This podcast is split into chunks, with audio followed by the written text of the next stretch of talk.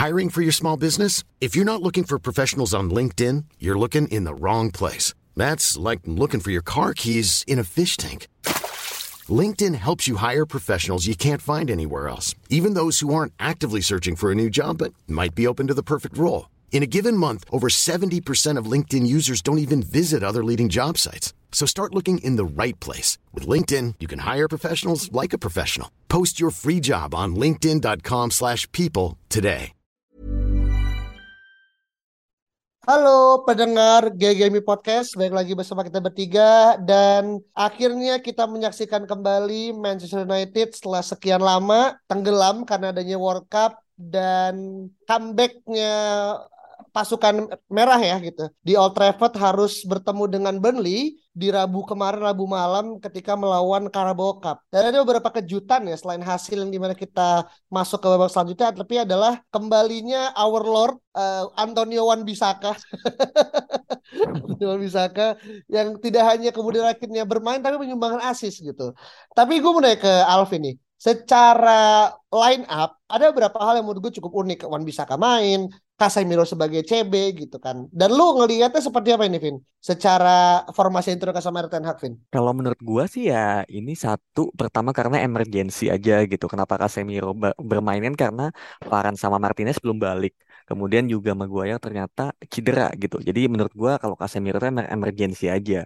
Kemudian kalau misalnya Wan Bisaka ya karena nggak ada pilihan lain sih gitu. Dan Diogo Dalo kan katanya ada apa ya knock sedikit ya gitu. Terus kalau Williams kayaknya masih agak baru banget dan dia muda jadi ya Wan Bisaka dan menurut gua ini adalah kesempatan yang bagus bagi dia untuk akhirnya bermain di pertandingan kompetitif dan menunjukkan ke Ten Hag gitu kalau dia itu bisa apa enggak sih bermain gitu sih menurut gue. Hmm, oke. Okay. Jadi lebih kepada karena adanya tipisnya squad ya yang tersedia sama MU gitu kan. Nah, di sini kalau kita lihat secara starting kan Rashford, Casemiro, Erikson, Fernandes dan juga Tyler Malaysia ya. Ya akhirnya uh, diberikan kesempatan juga nih di sisi kiri untuk sementara menggantikan Luke Shaw gitu kan. Sementara Dalot adanya hamstring ya, nursing hamstring gitu kan. Dan juga our calon nomor nomor tujuh ya gitu kan buat beberapa pihak Jadon Sancho yang akhirnya masih menepi dari program latihan dikarenakan satu hal gitu kan. Nah, gue mau nanya ke Sauni gitu kan. Kemarin akhirnya yang mencetak gol adalah Erikson dan juga Marcus Rashford gitu kan. Yang mana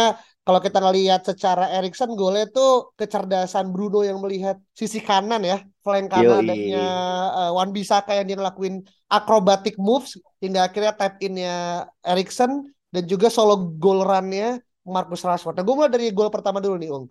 Lu ngelihat gimana akhirnya terjadinya kombinasi antara Bruno, Wan Bisaka dan juga Erikson yang seolah jadi anomali gitu di pertandingan kemarin gitu.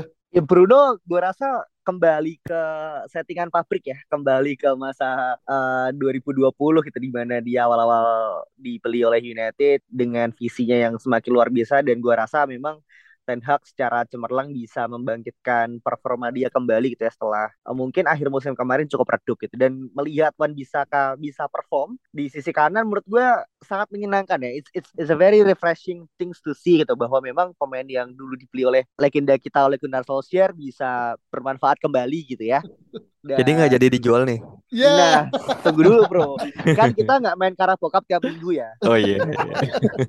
dan dan gue juga nggak tahu apakah uh, di Senin besok apakah dia akan kembali starting atau nanti Diego Dalo akan kembali gitu. Dan menurut gue sih secara permainan dia kemarin cukup impresif gitu ya dengan akrobatik uh, apa namanya asisnya gitu dan Erikson kembali lagi tetap vital tetap seperti Erikson pada biasanya sih jadi harusnya dengan apa yang dia uh, punya sekarang gitu ya kesempatan yang dia punya sih hopefully bisa jadi ini ya uh, apa namanya pemacu bagi Diogo Dalot untuk mempertahankan posisinya sih menurut gue. Hmm, oke. Berarti lebih kepada kira ini moment of truth ya untuk Wan Bisaka gitu. Karena kan kita tahu juga ya, bursa transfer musim dingin kan akan dibuka sebentar lagi gitu kan. Dan perjudiannya masalah right back ini kan jadi pelik yeah. karena Dalot pun juga belum tanda tangan kontrak perpanjangan kontrak kan gitu kan. Sedangkan juga Betul. Wan Bisaka juga di ujung tanduk Jadi kalau misalkan kita dua kehilangan gitu ya mau nggak mau kita mungkin akan ngebeli mungkin satu atau dua pemain gitu karena menurut gue emang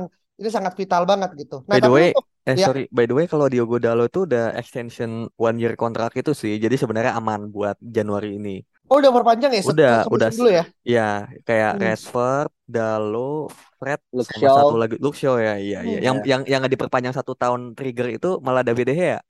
Hmm. Oke, makanya kemarin gue sempat ngeliat di Karena Hmm. karena Dubravka clean sheet ya kemarin. Iya. Ya meskipun bikin deg-degan juga ya. Iya iya iya. Nah, tadi kan uh, Saung lebih kepada mengembalikan fitrahnya Bruno seperti bagaimana Bruno sebelum adanya Ronaldo gitu kan dia sebagai orang akhirnya di creator gitu kan. Nah, kalau misalkan kita ngomongin gol kedua nih Vin, uh, solorannya Rashford ya, yang menurut gue kita bisa ngelihat formnya Rashford sebelum Piala Dunia pada saat Piala Dunia juga mungkin setelah itu kita bisa lihat Rashford ketika mungkin era tahun 2020 ya ketika habis uh, COVID gitu kan di mana dia sama Martial menjadi tulang punggung bahu membahu gitu kan. Nah lu ngelihat ini adalah suatu momentum yang bagus karena kan juga sebenarnya Rashford ini kan juga jadi hot prospect ya.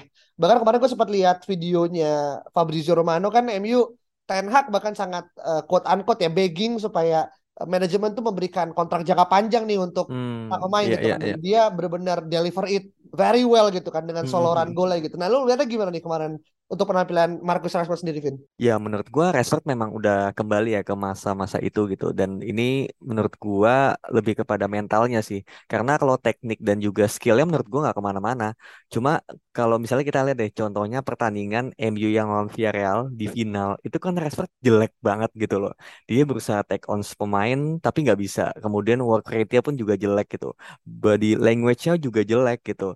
Dan sekarang yang bisa kita lihat adalah mentality dan confidence itu udah naik lagi. Dan ini ya menurut gue juga udah apa ya salah satu kontribusi dari Erik Ten Hag gitu yang akhirnya berhasil gitu membuat Rashford bisa di titik ini lagi gitu. Dan sekarang PR-nya adalah bagaimana Jadon Sancho pun juga harus dikembalikan gitu loh. Seperti ketika dia di Dortmund gitu. Jangan sampai dia menjadi another flop kayak Kagawa atau Mkhitaryan kan. Itu menurut gua 80 juta ini jadi down the drain jadinya gitu. Dan gue gue melihat ini ya selain faktor Erik Ten Hag yang bisa mengembalikan Rashford ke fitrahnya, ternyata dia tuh katanya habis balikan juga bro. oh iya Katanya performanya makin oke. Eh, Sampai ada ada yang Kalian bilang gimana? ada yang bilang Waduh. ya semangat Iya iya iya. Aduh ada yang aduh. bilang kayak we need to protect Rashford girlfriend at any cost gitu because this form itu is unbelievable.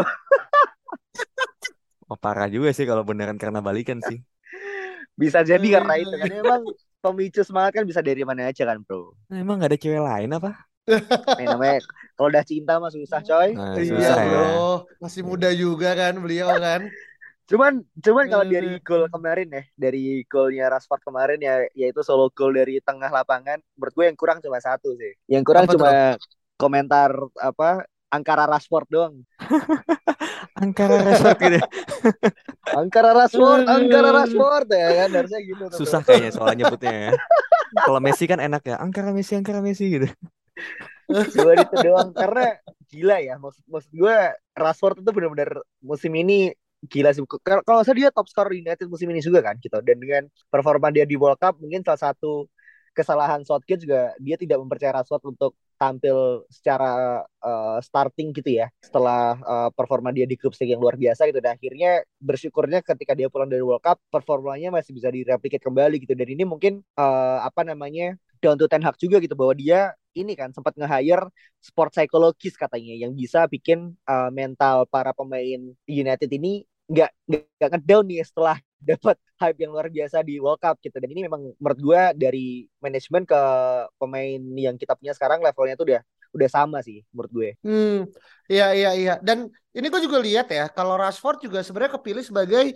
player of the match ya, POTM Hmm, gitu iya, kan iya, iya. kemarin. Yang mana saudara gue ya well set aja gitu untuk akhirnya kita uh, punya yang namanya juru gedor ya. Meskipun juga Rashford kan dipasangnya juga di sayap ya, tidak sebagai pemain uh, depan kan. Karena kemarin yang main tetap Anthony Martial gitu kan. Dan gue ngelihat ketika emang akhirnya sekarang ini kan sebenarnya pertandingan pertama uh, kompetitif ya uh, MU pasca jadi tertinggal ditinggal Ronaldo gitu kan. Atau lebih kepada MU meninggalkan Ronaldo seperti sih lebih tepatnya gitu kan. Bukan meninggalkan Karena mengusir sih sepertinya mendepak paksa gitu kan, menterminate kontrak gitu kan.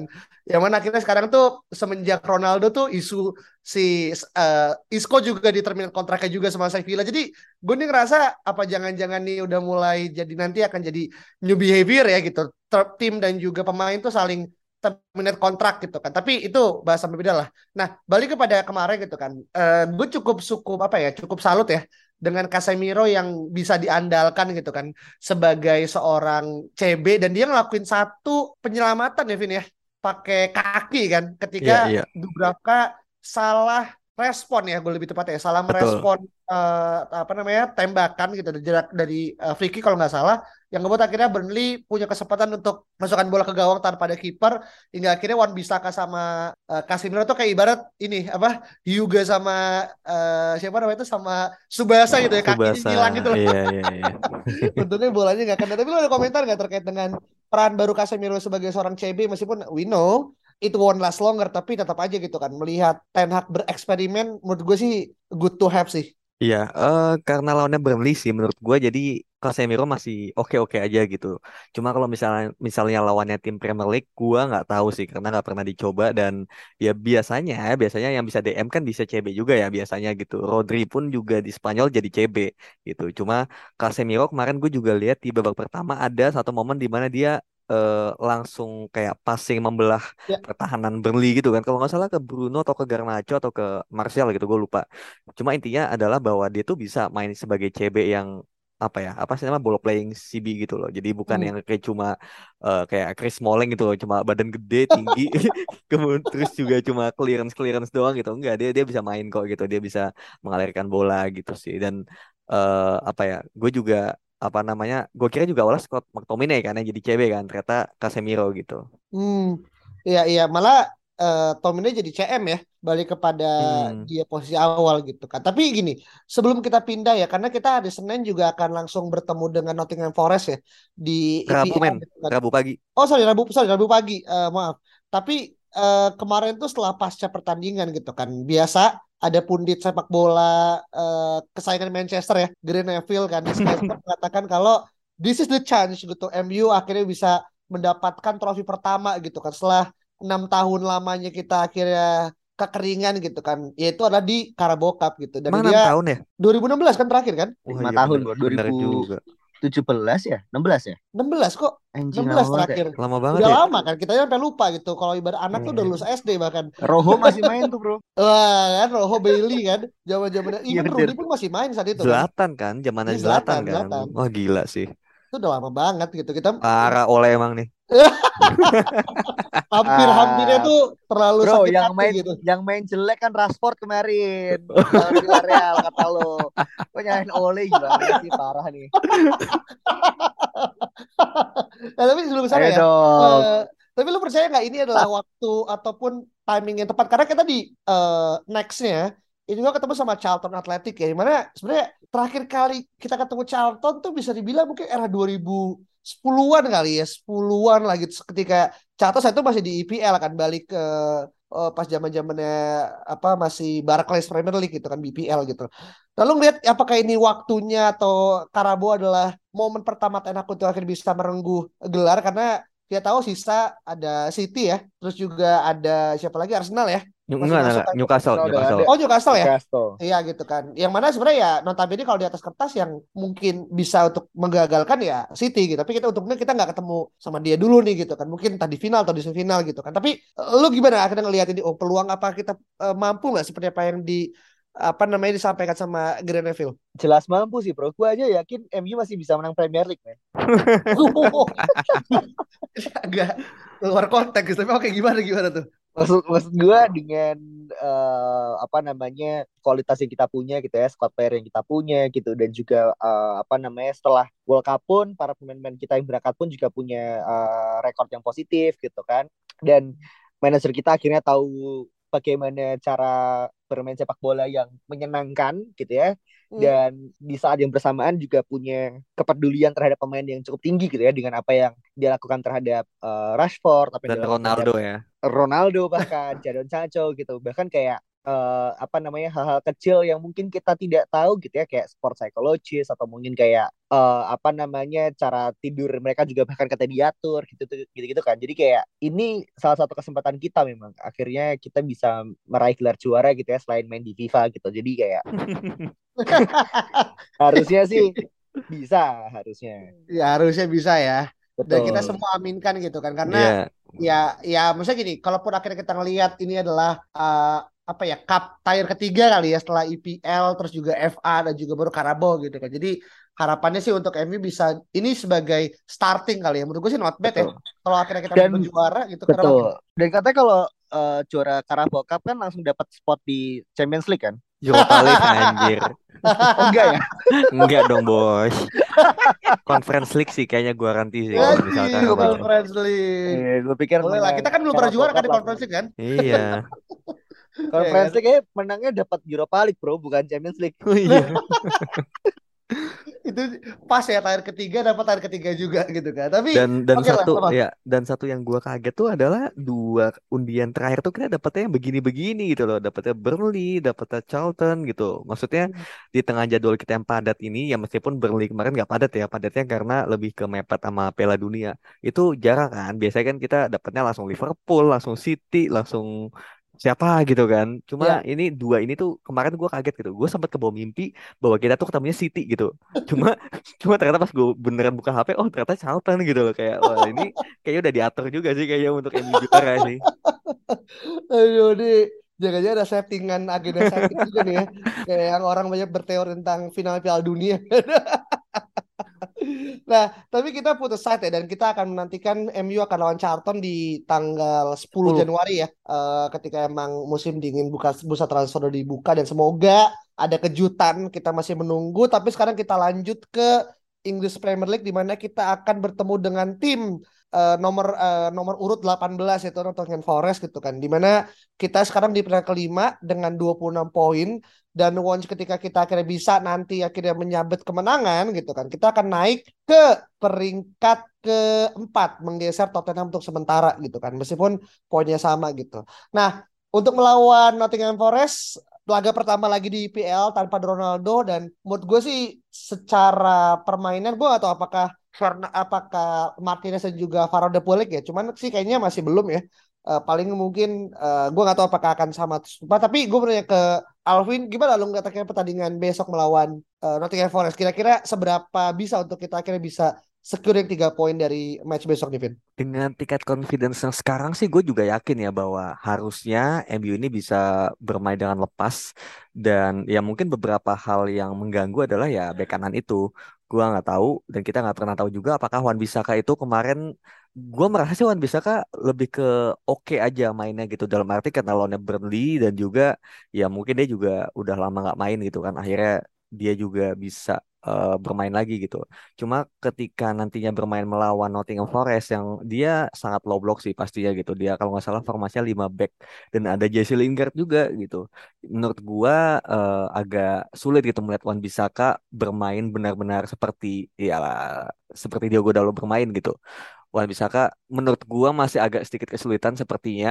Cuma satu hal yang mungkin nanti bisa terlihat adalah ya Anthony Martial gitu. Dia perannya sebagai uh, pemain yang bisa hold up play dari mungkin Bruno Fernandes dan juga Rashford dan juga Anthony gitu. Menurut gue juga ini semoga ya semoga Martial ini nggak cedera lagi gitu. Karena ya ini udah sebulan kan dia nggak cedera kan karena mungkin mainnya juga cuma lawan kemarin Cadiz, Betis dan juga Burnley gitu. Tapi semoga ketika balik ke PL gitu dia juga akhirnya bisa jadi pemain yang bisa bermain reguler nanti ya. Oke. Iya iya iya dan juga sebenarnya kalau kita ngelihat ya uh, peluang ada tapi kalau kita ngelihat juga ya ternyata kemarin tuh Nottingham Forest juga menang loh 4-1 uh, di apa namanya ke putar keempat IFL ya Carabao Cup gitu kan lawan uh, Blackburn Rovers gitu kan bahkan away gitu kan. Jadi sebenarnya kalau secara spirit ya dua tim ini tuh sedang dalam form yang terbaik lah gitu. Meskipun emang nggak bisa apple to apple. Emi lawannya Burnley sedangkan Forest lawannya Blackburn Rovers gitu kan. Uh, mungkin gue nggak tahu apakah di Blackburn masih ada Morton Game Pedersen ya kalau kalian inget di era-era tahun 2010-an gitu kan. Tapi menurut gue ini suatu hal yang akhirnya perlu diwaspadai juga gitu kan. Karena baik lagi uh, Lingard gitu kan. Dan gue nggak, gue tadi hampir lupa menyebut Dan Henderson, ya, cuma dia udah nggak di sana gak sih? Masih, masih cuma nanti lawan MU nggak akan Masih tapi nggak bisa main kan? nggak Nggak bisa bisa main main ya? karena pinjaman kan. Oh iya iya ada ini ya ada semacam kayak hukum ya yang akhirnya membuat mereka segala macam. Oke, jadi kalau secara apa namanya prediksi dan juga kita melihat form MU masih di atas kertas, tapi kalau ngelihat secara defense nih gini, gue ke Saul ini kan kita masih belum bisa diperkuat sama Varane dan juga Martinez yang kemungkinan besar ya. Jadi mereka masih dikasih waktu libur. Dan kan tadi Ten Hag juga bilang di press conference kalau Martinez sedang ada di Buenos Aires gitu kan, sedang berjalan-jalan uh, memutari kota sambil memamerkan Yang pawai. jual apa pawai Yang ya kan? pawai. Iya kan segala Iya, macam iya, gitu. Gimana mungkin kemungkinannya either uh, Maguire ya kapten kita uh, main gitu kan mendampingi mungkin Lindelof gitu kan atau ya tadi gitu uh, Ten Hag cukup confidence dengan membawa Casemiro sebagai CB gitu. Nah lu lebih prefer yang mana nih kalau secara ini nih Ung? Kalau secara defense tentu uh, ya kita prefer secepatnya melihat duo World Cup winning center back ya. Cuman Ya. karena memang masih belum bisa, gua rasa sih Maguire masih bisa lah layak untuk untuk dia dapat uh, tempat di defense kita itu karena pertama dia secara performa juga uh, oke kita not bad lah untuk lawan Nottingham Forest gua rasa aman-aman aja gitu dan yang kedua dia kan team of the tournament World Cup bro Oh. jadi harusnya. Yoi, maksudnya eh, apa namanya Ten Hag juga bilang bahwa dia secara quality bisa gitu main untuk United. Cuman memang ada pemain yang jauh lebih jago daripada dia gitu yaitu Hmm. Varane dan juga eh, Martinez. Makanya dia jadi eh, turun lah gitu apa namanya secara secara degree-nya gitu. Cuman kalau misalnya Casemiro gue rasa dia akan masih tetap eh, apa namanya di midfield ya harusnya gitu kecuali memang eh, Maguire masih cedera gue rasa kita akan tetap melihat Casemiro di CP sih Cuman yang jadi menarik bagi gue adalah ketika kita punya Casemiro main di center back gitu dan McTominay main di defensive midfield, lalu kita masih melihat uh, Bruno dan juga Erikson, ke mana seorang Donny van de Beek bro selama satu bulan ini ngerti nggak? Iya.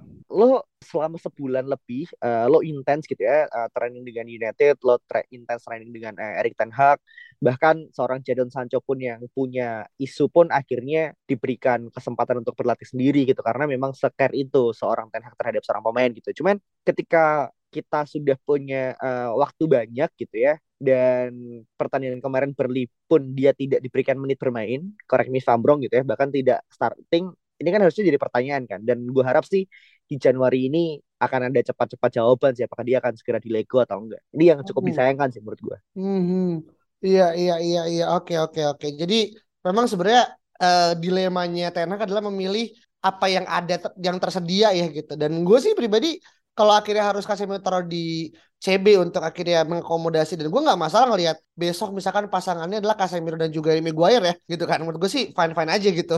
Dua-duanya bermain sebagai pasangan CB atau bahkan gini ini ini mungkin fantasi gue ya ketika akhirnya nanti eh, udah udah balik semua gitu kan. Gue pengen ngelihat MU main dengan tiga back gitu kan. Maguire, Martinez dan juga Varane gitu. Menurut gue sih menarik juga kali ya untuk akhirnya bisa memainkan semua tiga center back kita gitu kan. Eh, meskipun memang akan terlihat sangat defensif tapi why not untuk tidak dicoba gitu untuk beberapa pertandingan yang memang kita akan bertemu dengan dengan tim yang mungkin sekelas City atau segala macam gitu kan. Nah, balik kepada pertandingan besok nih. Ternyata last match kita melawan eh, Nottingham Forest ya. Itu tuh udah lama banget, Bro. 1999 gitu. Ketika mungkin umur kita berapa? Empat tahun kali ya, Vin ya. Belum nonton MU gitu kan. Dan MU ketemu sama eh, Nottingham Forest. Dan terakhir kali kita ketemu sama Nottingham Forest, kita tuh menang 1-8. Jadi kita udah main tandang ke Forest itu kan. Eh, dan itu mungkin nggak bisa apple to apple. 99 tuh berarti zamannya Cantona ya. Iya kan? 99 masih ini kan udah udah siapa York dan Cole kan. Iya iya iya York dan Mm-mm. Cole kan. Mm-mm. Oh iya bener kan. Dia tuh udah lama banget berarti kan. Dan mungkin udah berubah banyak segala macam. Tapi lu bisa melihat statistik antara MU dan juga Forest ini adalah dua hal yang berbeda. Apalagi kan Forest kan juga baru baru promosi kan di musim ini ya gitu kan. Dan sekarang beliau juga di peringkat 18 gitu. Yang mana orang-orang cukup gue baca baca Twitter gitu kan. Orang cukup yakin kalau Tuh akan balik lagi gitu ke what they, what they belong gitu di divisi championship gitu. Nah lu ngeliat akhirnya eh, ini bisa jadi semacam kayak eh, kesempatan yang akan diambil sama MU kah gitu? Karena form ada secara peringkat lagi buruk atau ada hal lain nggak ya? Lo mungkin lihat dari sisi Forest yang nggak banyak orang tahu mungkin Vin. Iya, menurut gue ini harusnya menjadi di mana MU itu menjadikan lumbung gol lagi ya seperti tahun 99 itu dengan skor 8-1. Mungkin sekarang skornya juga uh, bisa beda lagi gitu. Cuma menurut ya. gua uh, dengan kemarin lawan Burnley aja juga cuma 2-0 gitu ya. Menurut gua memang MU juga masih ada masalah di finishing, di lini depan juga gitu yang mana mungkin mainnya bisa oke, okay, kemudian juga bisa bikin banyak peluang, cuma masalah finishing ini kan masih dari dulu ya gitu dan musim ini juga ke expose. Jadi ya mungkin nanti yang bisa gue lihat adalah ya MU pasti bakal mendominasi dan apa ya gua nggak heran sih kalau misalnya skornya juga cuma 2-0 atau mungkin paling banter 3-0 gitu karena pada akhirnya kita juga belum ada tambahan additional pemain gitu untuk lini depan dan malah berkurang kan Ronaldo itu gitu. Hmm. Cuma masalah finishing ini menurut gue juga masih akan jadi masalah gitu. Meskipun meskipun satu sisi kita juga tahu kipernya pun bukan Dean Henderson dan kabarnya yang turun tuh bukan kiper kedua tapi kiper ketiganya gitu. Cuma kan hmm. kan again ya kita nggak pernah tahu. Kadang-kadang kiper mana pun itu kalau tim MU tuh dan kiper atas beranda tiba-tiba jadi jago gitu, ya kan? Jadinya meskipun kiper ketiga bisa aja dia mau membuktikan diri kayak si siapa Uzoho itu kan yang Uzoho, dari iya, iya, kan Europa League kan bisa aja jadi kayak gitu kan. Kita bikin banyak iya, iya. peluang gitu. Jadi menurut gua meskipun gua berharap berharap ini jadi lumbung gol tapi gue masih nggak yakin dan kayaknya ya tipis-tipis aja lah 2-0, hmm. 3-0 itu udah kayaknya bakal segitu sih. Oke. Dan juga kalau sedikit tambahan ya, Pele eh Peles lagi siapa namanya Nottingham Forest itu belum pernah menang di laga tandang di musim ini gitu kan. Jadi baru tiga kali menang di musim ini di IPL. Jadi sebenarnya stats ini tuh stats yang sebut gue sangat buruk ya untuk tim yang akhirnya uh, promosi kan segala macam itu dan dia nggak pernah mencetak gol di la, di lima laga tandang sebelumnya. Jadi uh, mungkin besok uh, para defense kita mungkin agak bisa bernafas lega karena catatan rekornya uh, penyerangnya Forest juga nggak begitu bagus gitu kan. Tapi ya tetap aja gitu kan bola itu bundar dan tidak bisa diprediksi. Nah mungkin pertanyaan gue terakhir buat Saung apakah Garnacho akan bermain? Itu sebuah keniscayaan bro sudah pasti. Aku yakin pasti bermain. Udah lo pegang kata-kata gue aja. Udah ya, iya, iya. soalnya bisa bisa menggeser karena udah gak ada. Iya iya, gua gua uh, secara ini ya, gua harus mengakui bahwa sepertinya emang Garnacho bakal main lagi sih. Oke oke. Jadi dengan formasi depan tetap Garnacho, Martial dan juga mungkin Rashford dan juga Anthony akan switch yeah. antar babak gitu kan yang Rashford masih di kanan sih kayaknya. Masih di kanan ya karena form media segala macam mm -hmm. gitu kan. Nah, Oke. Okay. Nah, itu sekilas tentang preview dan juga review terkait dengan pertandingan MU yang sebelumnya juga setelahnya. Kalau teman-teman mungkin punya prediksi atau punya hal-hal yang ingin dibagikan termasuk juga perbedaan pendapat silahkan langsung tag di kita atau komen di Twitter at Podcast dan jangan lupa untuk kasih bintang 5 kita di Spotify. Kita ketemu lagi pada pertemuan berikut ya. Bye-bye. Even when we're on a budget, we still deserve nice things. Quince is a place to scoop up stunning high-end goods for 50 to 80% less than similar brands. They have buttery soft cashmere sweaters starting at $50, luxurious Italian leather bags, and so much more. Plus, Quince only works with factories that use safe, ethical, and responsible manufacturing. Get the high-end goods you'll love without the high price tag with Quince. Go to quince.com slash style for free shipping and 365-day returns.